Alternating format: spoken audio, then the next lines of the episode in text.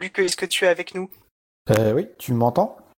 Je t'entends bien, oui. Euh, alors excuse-moi, je peux pas parler trop fort, euh, je me suis planqué pour t'appeler.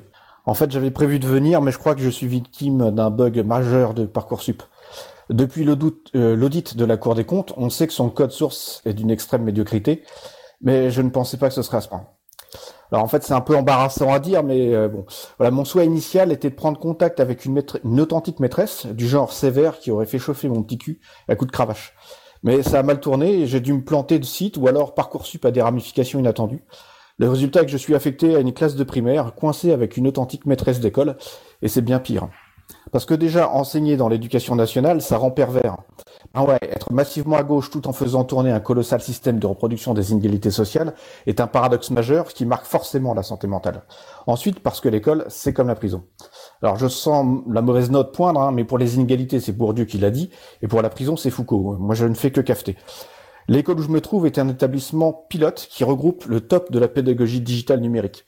Ça reste une authentique école de la République malgré tout. C'est écrit liberté, égalité, fraternité au-dessus de la porte blindée euh, de l'entrée, verrouillée par un contrôle d'accès biométrique. Et en plus de ça, équipé d'un portique qui pipe quand on emporte du métal. Nos empreintes servent à rentrer dans toutes les classes ou à manger à la cantine. C'est ça la révolution digitale. Hier, on a fait notre sortie pédagogique à l'Apple Store.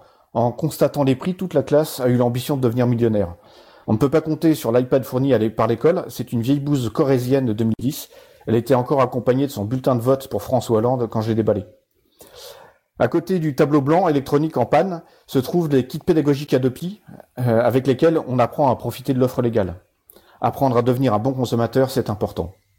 Grâce à l'accord Microsoft Éducation nationale, les gamins téléversent toute leur jeunesse sur Office 365 et ce genre de services euh, qui sont offerts à vil prix.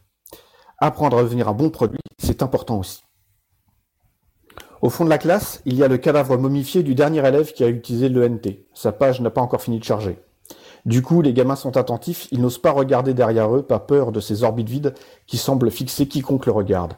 Mais bon, ça fait quand même moins que la photo qui est affichée au coin où sont assignés les enfants passage.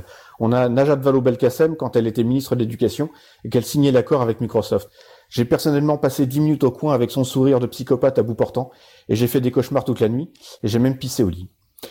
La vie scolaire, c'est un peu comme en Chine. Les individus se résument à des notes.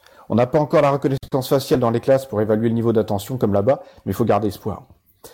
Bon, faut pas que je traîne de trop parce que je prends des risques. L'autre jour, Manu, un camarade d'école, avait tagué la propriété intellectuelle, la propriété intellectuelle, c'est le vol sur le mur.